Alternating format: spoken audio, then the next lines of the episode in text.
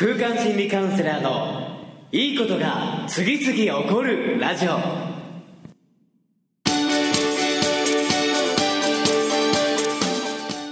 いいことが次々起こりまくっている世界中のリスナーの皆様。おはようございます。空間心理カウンセラーの伊藤裕二です。今日も朝6時から3分33秒の絶妙な時間配分でいいことが次々起こるラジオお届けしていきたいと思います。え今日はですね、なんと第30回目になります。え僕はね、3が大好きなのですが、記念すべき30回、毎日ね、続けてこられて、本当にね、リスナーの皆さんがいるからこその、このね、継続するパワーにもなっておりますので、引き続き、またね、共にいいことを次々起こしていきたいんですけども、今日のテーマは30回目にふさわしく、幸せの復習をするというテーマでお届けしていきたいと思います。えこれはどういったことかというと、勉強でも記憶するためには、えー、ね、自分に落とし込むためには、復習をする、反復練習をするからこそ、自分に定着していきます。えそれと同じで、幸せもちゃんと復習をしてあげることがすごく大事。でも、この幸せの復習をする人がほぼほぼいないということをですね、僕はこのね、人生経験というか、まあまだね、30数年のこの人生経験ではあるんですけども、まああんまり幸せの復習をする人っていないんだなっていうのを感じてきました。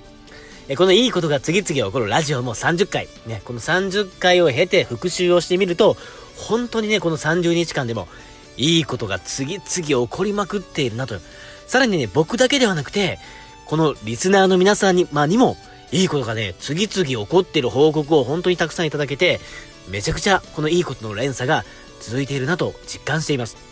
という風な形で些細なことでもいいのでね、いいことが起きたらいいことが起きているという復習をする。で、幸せだなと。いや、嬉しいなとか、楽しいなとか、これ幸せだったなと思うことがあったら、ちゃんとその瞬間だけじゃなくて、また改めて言葉に出してみたり、誰かに喋ってみたり、復習をして何度も反復をしていく。そうするとその幸せの感覚が自分にさらに落とし込まれていく。ということをね、僕は日々の中で毎日、毎時間、もう毎秒のようにですね、この幸せの復習作業をしておりますので、そういった意味で、どんどんどんどんもう生体エネルギーがね、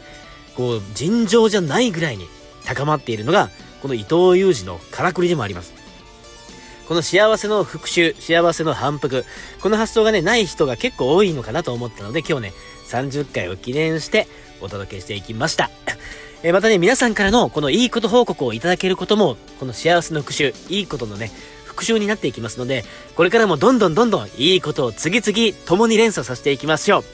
あなたからのご感想も随時今まで以上にお待ちしております。えそれでは今日のラジオはここまで。また明日もお会いできることを楽しみにしております。では、今日も最高の笑顔でいってらっしゃい。